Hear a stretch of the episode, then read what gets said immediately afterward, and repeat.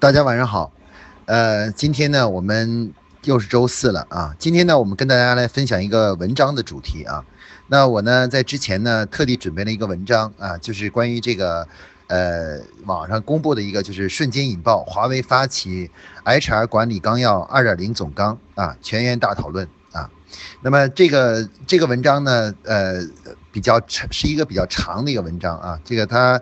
除了有一个简单的评论以后，后面它主要是附了一下华为的这个关于这个总纲的这个八十四页的这个 PPT 啊 PPT。那今天呢，我跟大家呢就就这个华为的公布这个总纲呢来呃分享一下我对这个它这个总纲的看法和一些和一些想法啊。那我认为呢，首先呢这个。呃，华为呢一直是我们中国企业的这个一个呃比较有代表性的一个榜样啊，它的很多做法呢引领了我们中国企业的发展。所以对华为的这个研究和华为的所做的事情的认真的分析呢，是对于我们每一家中国企业来说都是非常重要的啊，因为呃华为所遇到的。呃的的问题，通常呢也是我们的企业发展到一定阶段也会遇到的问题啊。那华为呢这个的的经验和教训呢，其实也是我们的企业呢应该值得去吸取的啊。因为华为是一个比较纯粹的中国性的企业啊，那个呃基本上来说，它呢是植根于中国的文化下的。然后它所面临的很多问题呢，其实是具有广广泛性和共性的，所以我们对华为的这个很多做法的了解呢，是呃包括他对自己问题的一些分析呢，其实我认为是具有广谱性的啊，广谱性的啊。那么当然，华为呢，呃这篇文章里面呢涉及的内容呢比较多啊，既涉及到了对于呃现有问题的分析，同时呢也涉及到了对未来的展望。首先呢，在文章的一开始的时候呢，这个呃文章评论说啊，这个就是。呃，是二十号，就四月二十号的时候呢，这个呃发布了这个这个纲要啊，这个讨论稿，公开讨论稿。然后他说，这个在华为的历史上呢，堪比当年的华为基本法啊。我个人认为呢，呃，反正意义很大啊，基本上说，基本上跟基本法是有一定的相关性的啊。那么这个呃呃，基本上呢，这个。关于人力资源这个分析啊，它其实不光是人力资源，也分析了这个华为的这个未来的发展战略啊，就是是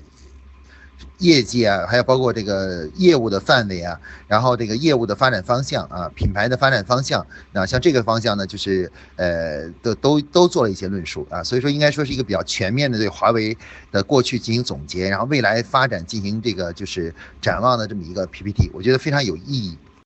呃，就这篇比较漫长的一个文章呢，我呢怎么跟大家讨论呢？我们来这样来讨论。首先呢，我们来呃看一下这个就是这个文章作者对于这个华为华为的推出这个人力资源管理纲要二点零呢总纲的呢它的一个概括性的一个内容啊。我们先看看那个概括性内容，然后呢，我们待会儿呢会聚焦在什么呢？就是华为对于自己在发展到现阶段的人力资源存在的问题啊，管理啊和人力资源存在的问题的一个自我的剖析和分析。啊，我觉得那个部分呢是整个整个这个这个所有的这个文章的一个整体的基础，这个纲要的一个基础。那纲要的这个部分呢，实际上是最值得探讨的啊啊。好，那我们基本上今天呢就主要是集中在这这两块。那至于华为呢，他提出了一些对于自己的问题的解决的一些设想呢，大家可以到时候在文章中呢认真去通过自我阅读来去了解一下，那就是他是怎么样面对他所遇到的问题的啊。那在一开始的时候，文章的初初期呢，就谈到呢，就是说，呃，这个在这个纲要中呢，呃，它首先呢，就是呃，第一个呢，就华为提出了是继续基于以客户为中心啊，聚焦在万物互联的优势领域啊，这个汇聚内外优秀价值链资源，成为智能社会的使能者和推动者啊，这是整个公司的发展的远景的一个提出啊，这个因为呃人力资源管理嘛，它是要围绕着公司远景的，所以它首先要提出公司发展的远景，实际上是相当于公司的战略战略远景啊，战略远景。然后呢，这个在这个整个这个这个呃这个人力资源这个这个主主题板块中呢，它的核心内容呢就这个这个纲要的核心内容呢，第一条呢是呃坚持从成功实践中选拔干部啊，他说干部队伍要有使命感和责任感，要具备战略洞察能力。决策决定力和富有战役和管控能力啊，呃，要崇尚战斗的意志和自我牺牲精神啊。那就这个这个呢是它整个的人力资源中的第一条啊。从这一条上，大家可以看到了，这个我们在之前在呃之前的微信分享中呢，反复在强调的说，一个企业中呢最重要的是管理者啊，管理者呢就是我们这里他提到的干部啊。大家可以看到，人力华为的人力资源二点零的纲要中呢，首先第一条呢提出的关于人力资源的思想呢，就是要在关于干部的选拔问题啊，因为我觉得这一点抓得很准，因为事实上如果嗯那个。假如我们不能够选出一批优秀的这个管理者，也就是干部的话，那么无论这个下面的执行者有多么优秀，这个企业也会出现大问题的啊。他呢这里提出的这个，大家可以看到这里提出的这个干部队伍的这个要有使命感与责任感，要具备战略的洞察能力、决定力，富有战役管控能力，要崇尚战斗意志和自我牺牲精神啊。那么，如果大家把这个和我们上次讲的那个保洁的那个对管理人员的八大素养来来看的话呢，其实呢有很多是很相似的啊，比如说责任心与使命感啊，这个这个这个什么就是呃领导才能啊，思考与解决问题的能力啊，然后那个团队精神啊，创新能力等等这样一些东西啊。那么这个呢，是我觉得是这个呃这个纲要中的亮点，就是把干部的选拔作为整个人力资源管理的第一要素啊。事实上，我们认为呢，呃，人力资源管理第一要诀排在第一位的，确实就是关于干部的选拔问题啊，个就是管理人员优秀高级管理人员的选拔问题啊。那那人你看，华为把它放在第一点呢，是非常有这个前瞻性的，就是说它是非常符合组织管理的规律的啊。就首先要。思考干部就是管理者的问题，就是管理者怎么来，怎么样保证管理者的素质啊？这个这他放在第一点了。那第二点呢？他提到的什么呢？其实这个。华为在这个文章中的提到的什么呢？提到的就是，呃，这个内容的顺序啊，其实它概括了就是人力资源管理的轻重缓急的次序啊。什么是最重要的？刚才我们说第一点最重要的，人力资源管理的第一重要是什么呢？不，不是组织架构，不是别的，而是关于干部的选拔问题，就管理人员的选拔问题啊。那第二个重要的是什么呢？他这里提到，他说再次重申，不让雷锋吃亏啊。称在华为必须贯彻物质激励和精神文明建设双轮驱动，用荣誉感激发责任感，将公司使命远景与员工工作动机相结合啊，在规则制度基础上信任员工，激发员工的持续奋斗的内在动力啊。那么这个地方提到的不让雷锋吃亏，其实呢，如果我们说的通通俗和直白一点呢，就是提到人力资源管理中的第二点，就是关于这个就是分配机制或者是绩效考核机制啊。那。让所有的员工感到，就是呃，这个基于劳动贡献来得到回报，那么这是所有企业这个呃薪酬激励机制中的所追求的，也就是这种所谓的公平机制啊，公平机制。那这个公平，这个公平两个字呢，它是基于什么呢？是基于这个就是贡献啊，就是贡献。那么呃，很多企业呢，其实在发展到一定历史阶段的时候呢，呃，公司的老员工就会越来越多。老员工一多了以后的话呢，其实呃，老员工呢，因为有资历。的影响，所以他们的收益呢，其实已经不完全基于他们的贡献了啊。所以华为在这里呢，专门提出了第二个人力资源重要问题，就是要优化这个激励机制啊，进一步呃这个建立这个不让雷锋吃亏，贯彻这个就是呃这个什么就是呃那信任员工啊，然后包括奖励员工啊，这个这个这个的一个指指导原则啊，指导原则。那么他的他提到的第三点呢，这里提到了关于是就是人力资源管理中第三点就是具体的绩效考核方式。那么过去的这个华为使用的是 KPI 考核，那这里呢，在这个纲要中呢提到了说华为的 KPI 考核的要需要改革。那怎么改革呢？他说呢，就是呃是在内外合规边界内的责任导责任结果导向，啊，减少考核过多更多的过程行为，啊。啊，考核的是当责当呃当责和当责的结果，啊，当瞄准结果考核的时候，要简化 KPI，而不是复杂化啊。那这个实际上是对于现有的绩效考核方式提出了一个非常重要的一个呃，就是改变的思想，就是什么呢？就是我们现在的很多企业推广的 KPI 呢，实际上是。呃，这个 KPI 考核的内容呢是越来越多啊，越来越多，而其中呢夹杂了很多呢，其实是跟工作的贡献结果不相关的啊，比如说工作态度等这一系列的东西，啊，比如对领导的态度啊，然后那个什么这个呃这个，比如说呃说话呀，去沟通时候的一些态度，像这些东西都进入到了所谓 KPI 的考考核过程中，那使得什么呢？使得我们的 KPI 本身呢越来越倾向于啊，就是一个人做事情的这个。呃一个呃方式，而开始忽略结果，而且考核的指标呢越来越多啊。所以这次呢，华为在这里面，我觉得是非常重要的，提出了一个叫做呃 KPI 考核的改革的，就是就是要简化，而不是复杂化，而且要。逐步呢，更多的就是责任结果导向啊，责任结果导向，我觉得这一点提得非常好。这跟我们之前在微信中分享的关于项目管理的基于项目积分考核呢，其实是呃非常呃就是呃相似的。那我们可以看到，我们上两讲讲的项目积分制呢，其实它就是把整个考核呢，从原来的复杂的考核指标呢，统一成一个一个考核指标，就是以项目积分为核心的一个考核体系啊。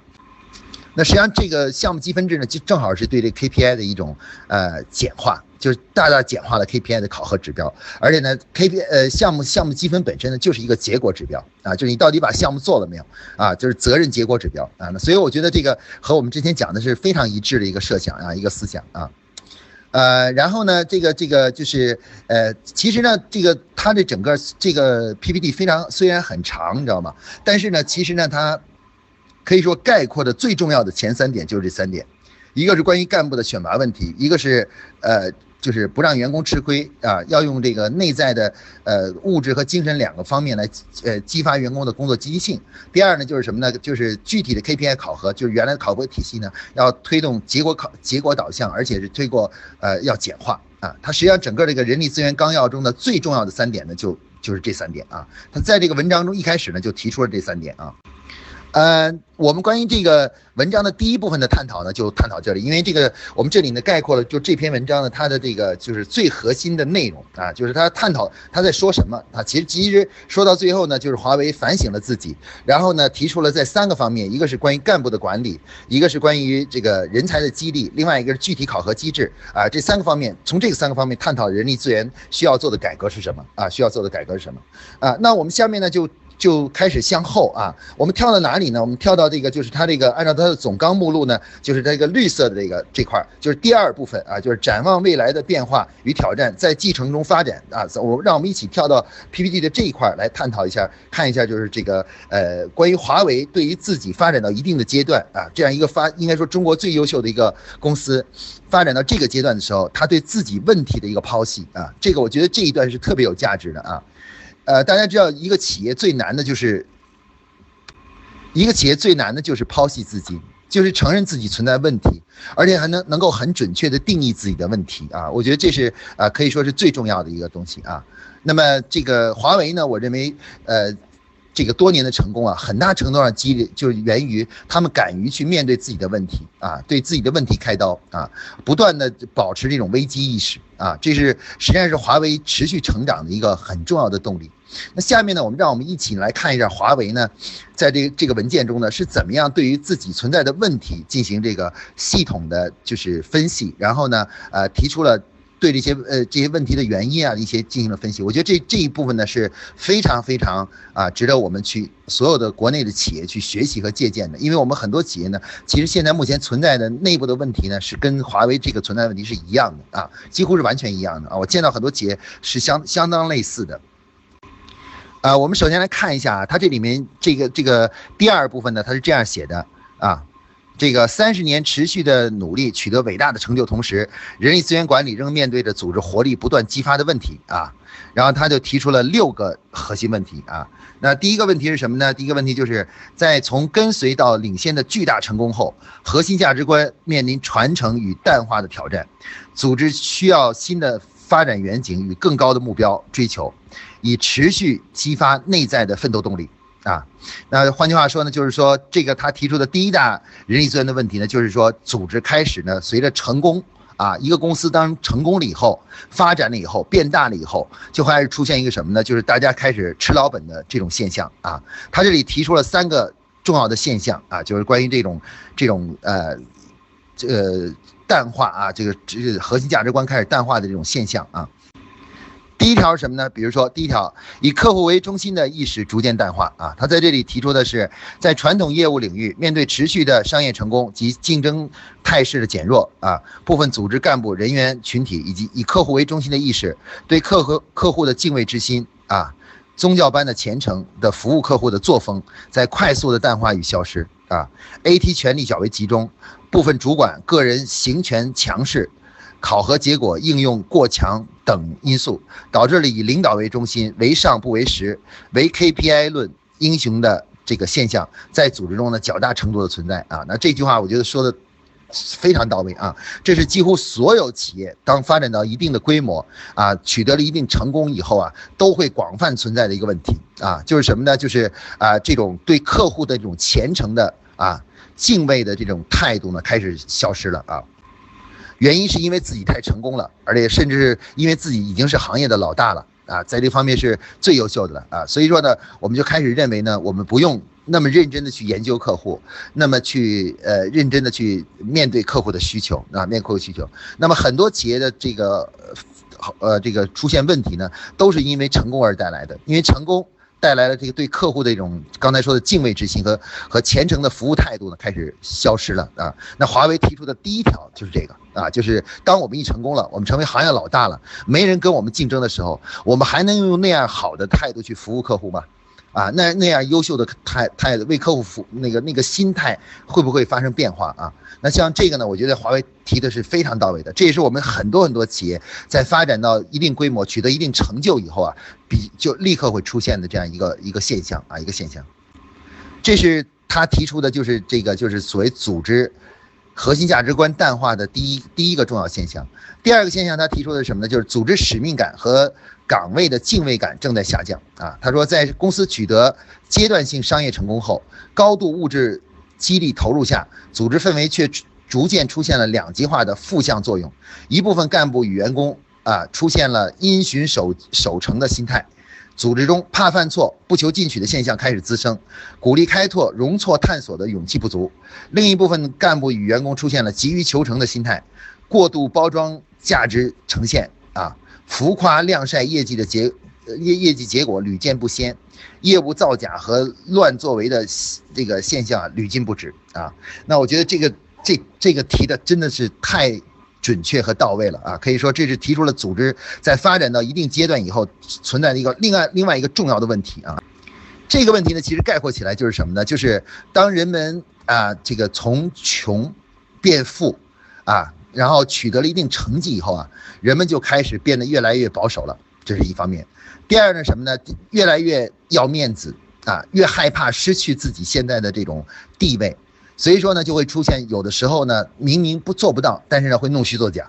啊，那么这个是实际上所有组织当发展的一定阶段以后啊，成功以后啊，都会成功型的组织啊，都会遇到的问题啊，在过去的商业成功的基础上呢，总是出现这样的问题。那公司的很多的老员工往往都会出现这样的问题。啊，也工作呢不求进取啊，甚至有的时候呢，呃，这个明知故犯、弄虚作假等等这样的现象。那我觉得这个华为提出的这个现象呢，也是我见到的很多很多企业广泛出现的啊，尤其是对于呃有些公司的一些创业初期的员工啊，跟公司一起成长、创业初期员工广泛存在这种心态啊。而那个，而比如说有些公司呢，像这个，呃，在不是创业初期的员工呢，而是中途加入的，比如从别的公司跳槽过去的、空降过去的，就会出现什么呢？就是急于求成、过度包装啊、浮夸业绩等等这样一些东西啊，包括弄虚作假，啊，那这些呢都是都是什么呢？都是当一个企业发展到一定历史阶段的时候，广泛出现的一种事件啊，这是让人们心态的变化了。那他提出的第三个。第三个这个现象就是这个所谓的这个核心价值观的缺失的这种现象，就是组织发展的进一步远景激励，呃，呈现结构性缺失。近年来呢，公司各级组织对于一贫如洗的物质驱动因素关注多，对于胸怀大志的精神驱动因素关注少。部分组织缺乏发展的远景，没有树立更高的追求，未在业务发展目标与员工个人努力之间形成使命链接，无法激发员工奋发。拼搏的精神动力啊，那他这个第三条呢，其实主要提的是概括一下，提的是什么呢？是说啊，当我们的这些很多员工啊，从呃收入比较低到收入比较高，到最后呢，其实经过多年的工作以后呢，已经啊得到了很大的物质回报啊，回报以后，那么这时候呢，员工的工作动力呢，就是奋斗的精神的那个动力呢，就开始缺失了。啊，有很多很多员工呢，可能都已经拥有了公司的股权，啊，身家已经过了千万，啊，就是高级员工的身家过千万，甚至过亿的都有，啊，那这时候呢，他们就开始缺乏了这个奋斗动力。那么作为公司来说呢，他要引导员工去逐步呢把这个简单的物质驱动啊，就是以挣钱为核心的工作动力，转化成什么呢？就是个人价值的实现这个工作动力啊。他说呢，华为在这个方面呢也出现了很大的问题啊，出现了很大问题，就是过度的强调就是收入啊，这个物质收入，而忽视了这种个人价值的倡导。那么我们概括一下这个华为的这个这个文章中的第一点呢，其实他提出了一个很重要的问题啊，就是一个企业啊如果没有成功啊，其实反而。它的这个内部的文化呀、奋斗精神啊，都还很好。相反的，一旦企业发展呢达到一定的规模，取得了成就，然后员工啊到老板啊都挣到了钱以后啊，整个企业就会失去了成长和发展的动力啊。面对这样的问题呢，其实是这样的问题，其实是广很多很多企业广泛遇到的问题。那如何去解决这个问题呢？是所有企业都面临的一个共同的问题啊。那这是华为对自己剖析中的第一大问题啊，第一大问题。然后我们来看一下第二大问题。第二大问题是什么呢？就是考核与激励过于短期化与精细化，导致组织经营与管理行为过于短期化，啊，这个也削弱了组织集体奋斗的战斗力，更不适合业务发展的多样化的激励的需求啊。那这里呢，关于这个第二点呢，他提出了三个现象。第一个就是考核激励过度精细化，第二个是考核激励过于短期化，然后第二呢，呃，考核激励呢错配业务特性啊，错配。他提出了三个这种现象。其实概括起来呢，他提了三个问题，就是第一个呢，就是什么呢？考核本身啊。呃，和那个由于这个公司发展的发展的一定阶段以后啊，这个考核呢，慢慢的都是什么？都是和这个就是呃，就是考核的那个指标啊，会越来越多，越来越多，越来越多，越来越复杂，你知道吗？然后呢，大家到最后呢，其实把精力都看放在什么？放在就是怎么样去呃做这个做好做这个指标，把指标做起来，而忽视了把这个真正的问题解决。也就是说，啊。也就是说，相当于我们中国古代一个成语叫“买椟还珠”。也就是说，我们不要那个珠子了，我们只关心那个外面那个那个壳子，那盒子是怎么样，你知道吗？那其实这个这是很多企业在呃考核激励中啊发展一段存在的广泛。那这个这种情况，其实考核过度精细化呢，它就会出现，呃，比如说 KPI 考核非常复杂，而且 KPI 呢多是跟本岗位有关的，只要是跟自己的岗位的本职工作没有呃关联的工作，基本上都不在这个范围之内。然后呢，呃，都都是这个呃都是无关的，这样就导致呢，其实部门之间的相互配合，部门墙特别大，特别那什么，只要一跨部门，工作一跨部门，马上这个工作就没法进行下去了。为什么？因为大家都在。只关注着自己本部门的那个考核指标啊，不不不关心其他部门的。这样的话，我们很多突破性的啊，这个创造性的工作其实很难得以成就啊。这就是刚才他提的第一点。那第二点呢是考核激励过于短期化。那这个提到的什么呢？就是短期产出导向考核呢，及简单化理解获取分享制的这种内涵的这种激励操作，导致部分组织行为的短期化和绩效结果的泡沫化啊。对于战略性业务的探索缺乏耐心啊。这句话什么意思呢？这句话就是说啊，就是说，考核本身呢，它实际上是都是跟什么呢？即时的回报，就是销售回报挂钩的，啊，公司的考核所有的东西都跟即时销售回报挂钩。那这样的话呢，公司其实有很多需要去研究探索，比如新产品上市啊、新产品开发呀等这些研究探索的工作的话，大家都不愿意做了。为什么呢？因为这样的工作其实不能见到短期的绩效。所以说呢，这个如果你的考核都是跟短期的这个销售绩效连连接的话，那公司未来长久发展的这些事情就没人去做了。所有长远一点、战略一点啊，有有着有一点这个就是更大的意义的事情啊，长远意义的事情就没有了啊。他提出的就是这一点啊，这实际上是很多很多咱们国内企业广泛存在的，因为我们短期。都是把这个考核呢聚焦在什么呢？短期的业绩指标啊，忽略什么呢？忽略这种长期的这种这种战略性的探索性的工作，这个工作往往绩效考核很弱。换句话说呢，就是说，只有做销售的人员才能够感觉感受到就是绩绩效的激励，然后所有的做这种，比如说为公司做一些啊研究啊发展的这种工作的人呢，都感觉到绩效考核都很弱啊，就是得不到合理的这个就是奖励啊奖励。那这个其实也是我们上次讲的一个项目管理要打破的啊，项目管理的目的就是打要打破以这个短期。效应为核心的这种这种那个就是呃考核机制啊，要把这个战略型的工作和这个这个战术型的工作都化成项目啊，呃一视同仁的对待啊。上次我们前一段时间讲的项目积分制和项目管理呢，都是为了解决打破这种绩效考核短期化的这种这种这种呃倾向啊。然后另外他这提的第三点就是考核激激励呢错配业务特性啊，针对行传统行业过于强化增长速度，考核呃与产业发展平衡阶段啊，需要深耕细作的管理诉求呢不相匹配啊，成长业务新业务在一刀切的呃适用成熟业务的考核激励制，自发自身发展意识不足啊。发展资源匹配不上啊，他这句话是什么意思呢？这句话其实他不已经不是考核的问题了啊。这个地方谈的这个第三句话谈的是什么呢？是，他是说，呃，他这个这个这一点呢，他提的其实意思是说，就是我们现在他们现在这个呃，市场环境变化很快，新业务呢也开始不断的诞生，但是呢，他们经常会使用老的。这个业务的那个成熟业务的考核方式来适用于新业务，这样的话，新业务因为短期之内无法创造很大的价值，所以考核激励就很弱，很多人都拿不到奖金，你知道吗？这样的话，就大家都不愿意做新的东西，都愿意去做老的东西啊，他就这个意思啊。那实际上大家可以看到这里提出的。三个问题啊，就是这个关于绩效考核这三大问题，实际上已经成为我们现在几乎全我接触到的所有的中国公司广泛面对的问题啊，几乎啊广泛面对的问题都是什么呢？都是这样的啊，就是啊这个大家都去做那些旱涝保收的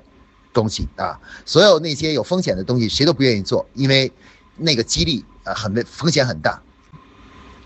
啊。那么，如果一个一旦一个公司出现这种情况以后，这个公司的持续发展和创新的能力就会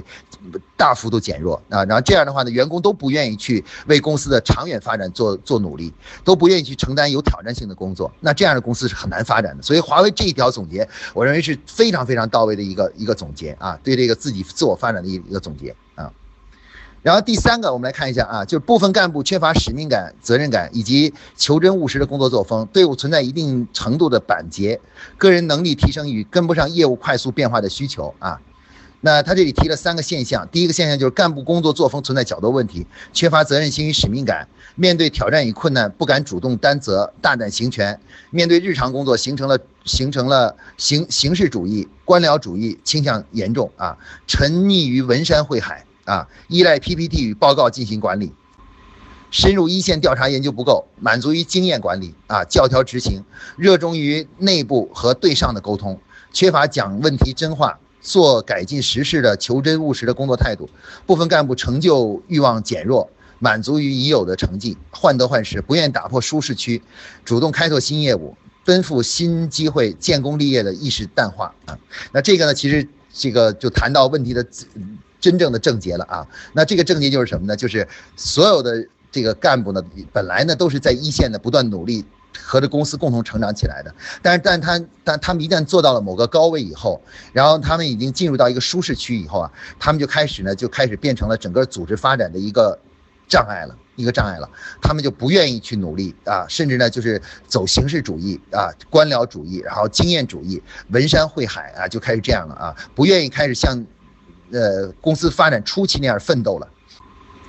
那么，我们说这种现象其实就是人性啊，基本上没有人能逃脱这个的啊。这个一个人自己是无法改掉这个问题的，不管是老板也好，不管是员工也好，都会出现这个问题。那我们唯一能改变他的什么，是要通过机制。啊，因为只有机制才能够不断焕发人们的这种奋斗的精神啊，焕发精神。如光靠人们自我的这种自我驱动是不行的啊。所以华为它这里提出了啊，这样把这个问题的比较主动的提出来了啊。然后第第二个现象，他提出的是干部任用人流动仍需加强啊，就是干部队伍中啊跟人站队的现象还有一定程度存在。啊，就是一个人在一个岗位上一干就干十年，干十五年啊，就是一直霸着一个位置就干十五年，哪儿都不能去啊，就这种情况，就干部这个流动啊。那第三个现象，他提到的是干部业务能力需要与时俱进提升啊。那现在市场环境不断的变化啊，很多这个人呢，他那个思想还停留在过去的传统的经验中啊。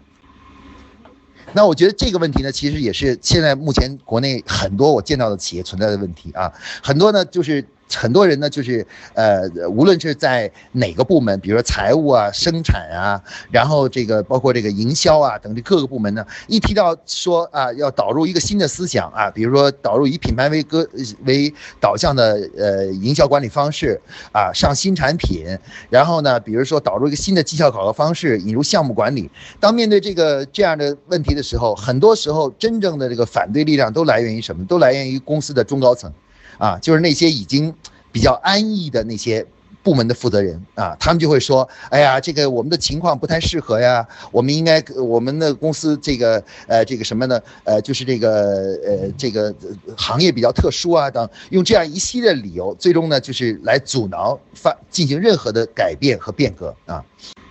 而且呢，他们也不愿意学习了啊！真正有的时候，我们发出现一个现象，就是什么呢？在培训的时候，公司里的这个高级干部都不在不来参加培训啊，往往是把一些低级的员工都派来。他们的假设就是什么呢？就是他们不需要学习了，因为他们已经都懂了。他们的能力已经完全具备了，不需要学习了。他们把低级的，那他们只有认为那些新人才需要经过这个学习啊。那事实上，这个正是刚才这个我们说看华为他这里提出的问题啊，就是干部的能力啊，就是这个管理管理人员的能力啊，业务能力啊等，其实呢是如果一旦不学习呢，就会就会呃这个下降。而且如果这种能力一旦下降呢，它就阻碍了整个他所管理这个范畴的所有这个团队的能力的提升啊，它就会阻提升。所以说。加强这个管理干部的学习是很重要的，这里就提出这个啊。那么这个就是他提出的第三第三点啊。那第四个问题，他提出的是员工队伍流动板结啊，结构管理不平衡，员工群体知识逐步老化，面临系统性调整的艰巨挑战啊。呃，这个呃，实际上这个问题呢，跟啊，我们刚刚才谈的第三个问题呢，是实际上是同样一个问题啊，只不过呢，谈的是两个不同的公司里的群体，一个是在谈干部群体，就高级管理干管理人员群体，现这里呢谈谈的是关于专业人员和执行人员啊，其实问题都是一样的啊，问题都是都是一样的，一个是知识老化、经验主义，然后呢，另外就是都都都在自己那个岗位上就不想挪动弯，也不思进取了，也不追求再提高了。啊，不愿意做新的东西等等这样的事情啊，这个我们这个第四点呢，我们就不再展开了啊。呃，好，然后呢，这个我们来看一下呢，就是第他的第五点，第五点是一个很有意思的啊。就是他提出呢，就是组织队形变化跟不上业务变化的速度，过度厚重的过程管控，过于复杂的权责分配，严重影响了组织价值创造的能动性与运作效率啊。资源投入未能体现业务发展的实质，满足战略性业务组合的需求啊。他提出了三，也是三个现象。第一个是什么呢？成熟业务的组织僵化，啊，就是这个什么，就是呃呃，这个什么，这个呃。就是什么意思呢？就是说，当本来呢一件事情啊，一个成熟业务，我们做了很长时间，原来我们是一万个人啊实现这样一个业绩。那如果我们做的越来越熟呢，按道来说，我们的效率提高以后，我们应该可以用五千人就可以达到这样的业绩。但是问题呢，我们现在的整个组织呢，还是一万人的编制啊，一万人的编制啊，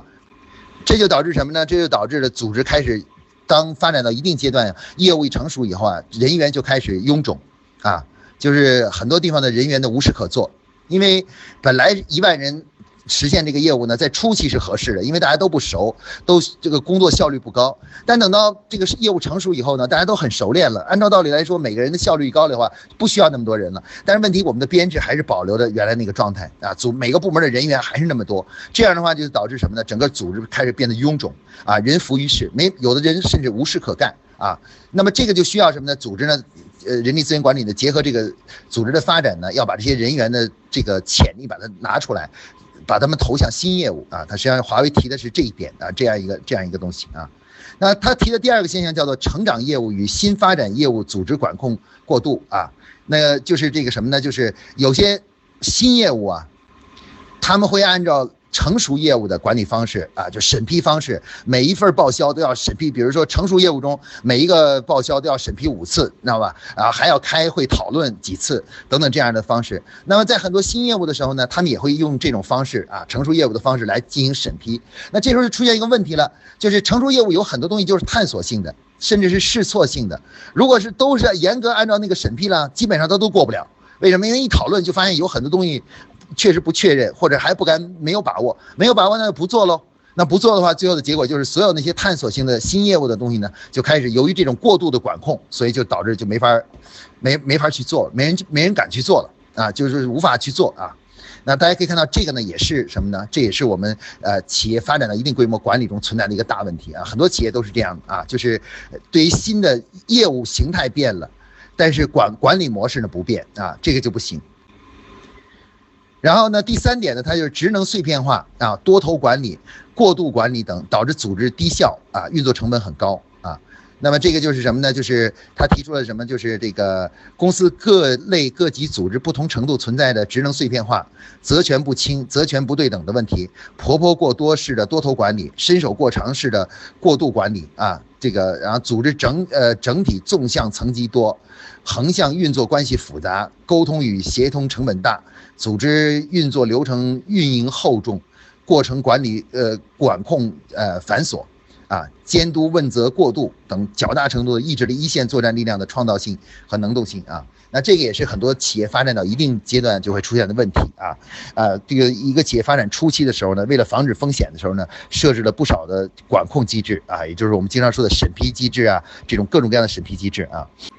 那随着这个时间的推移呢，然后呢，这种审批呢，它通常是不会减少的，都会就会不断的自然而然的会自然增加啊，这是一个组织发展的规律啊，就是当你不对组织进行啊有效的管理的时候呢，组织就会出现这种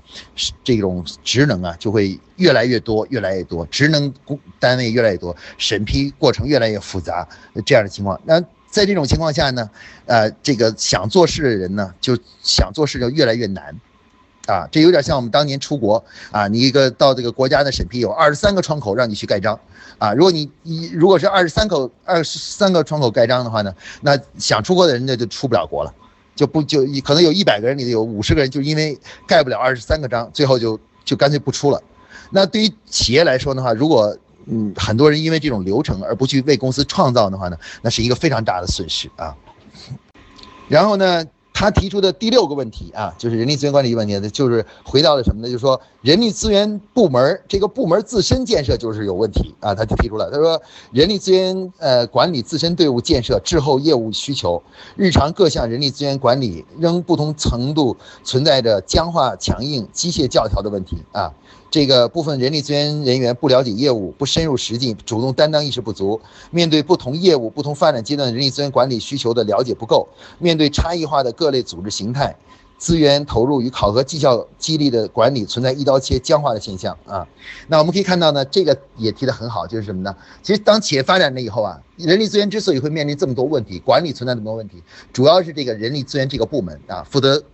管理牵头这个部门出现了问题。啊，这个部门，这个部门的管理思想、指导思想开始落后于企业的发展了。那在这种情况下呢，这个如果不发生不不不进行变革的话，如果这个部门不变革的话，那你所有这个前面谈的人力资源的改革都很难做。为什么？因为没有真正推动这个改革发进行的这个改革者啊，改革者，所以他就提出了第六个问题，就是这样一个问题啊。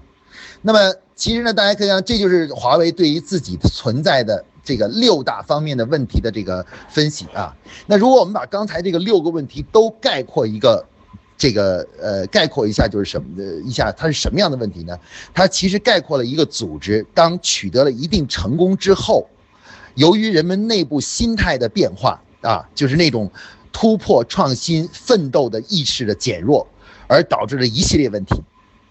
啊。人们都开始什么呢？就是从呃，本来你是一个农民起义军，是个打江山的人，等到你真正自己也当官的时候，你就发现你就变成了当时那个剥削者和压迫者了。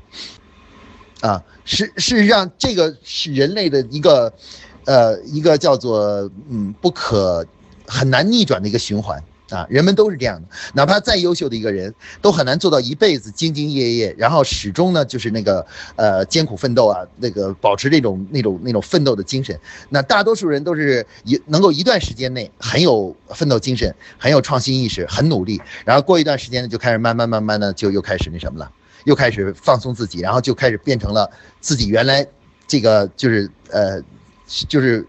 瞧不起的人或者是否定的人啊。那么我们说的华为。这个公司，我认为啊，它的一个最大的一个保证它持续发展的最大的动力是什么呢？就是华为这种自省的精神，啊，自省精神，他敢于把自己的问题拿出来抛弃，然后呢，尖锐的提出了这个问题啊，并且针对问题呢来提出解决方案啊。那事实上呢，这个世界上没有任何一家公司是只要建好一套机制，然后做好一套模式，然后就一直可以永远的啊这样运行下去的。在运行的过程中，随着环境的变化，都会出现问题，包括保洁啊。很多同同同学有时候问我说：“哎，老王老师，最近保洁公司好像也出问题了啊。”其实出问题是很正常的，任何一家企业都会出问题啊。不管你是你有多么伟大、多么成熟的管理方式，随着时间的推移，你都会出现问题。所以，比较一家企业是不是优秀？其实往往不是看这家企业内部的机制啊，或者是业绩啊，是不是达到了最佳，而是我们要看这个家企业是不是有这种自省能力啊，也就是这种自我治疗能力啊。我们就是说，一个企业不怕生病，关键是呢，能够自己给自己进行治疗和康复啊。只要你有了这个自再生与康复的能力的话，那么遇到再多的问题呢，企业不是太大的问题啊。所以说呢，我们现在中国现在很多企业呢，就是有的企业呢发展到一定规模，甚至上市了什么之类的。那么一旦到了这个阶段的时候，其实企业已经进入最危险的阶段了。为什么呢？因为呃，虽然我们的业绩啊，我们的收益都达到了一定比较满意的地步，但是我们却缺失了一个最重要的一个东西，就是奋斗的意识啊，持续努力啊，追求更大的。价值的人生价值，呃，企业价值的这个这种力量啊，就开始缺失了。那大家知道，人类的最大的失败，往往不是说你一穷二白啊，这不是，而是你的意志被打倒了，你已经没有奋斗和成长的意识了。那当你缺乏这个的时候，那你基本上就。嗯，就肯定就是走下坡路了啊。那所以说呢，我们说华为的这种自省意识啊，是保持华为持续成长、成为最优秀企业的一个最重要的一个要素，是值得我们所有的中国企业呢来学习的啊。基于这个文章呢，我希望大家好好去阅读一下，啊，针对华为的问题呢，大家可以自己来看一看自己是不是存在同样类型的问题。然后另外呢，另外一点呢，就是呃，华为呢也针对这些问题呢，提出了自己的一个解决的一个思路。啊，我们说只能叫思路，还不能叫方法啊。华为在这个文章在这里没有没有提出具体方法，只是提出了一个大方向和思路啊。其实就是说解决这个问题的思路是什么，指导思想是什么啊？大家可以参参照一下，看一下啊。然后另外呢，大家可以结合我之前讲的这个量化管理的一套思想，包括项目管理啊，通绩效考核呀，包括管理者的职业素养啊等等这些东西啊，来整合一下。大家可以看一看呢，就是说啊，怎么样？啊，把华为的这种存在的问题，转化成一个具体的解决方法，啊，具体，比如说绩效考核到底应该怎么做，才能够保持大家持续的这种活力啊？那么，干部的晋升与提拔应该怎么怎么做，才能够让干部不不会僵化，不会这个呃老化啊，不会经验主义啊？怎么样才能够激励他们成长和进步啊？那么像这一系列的问题呢，我想是。是非常值得大家思考的啊！好，今天的这个分享呢就到这里啊，谢谢大家。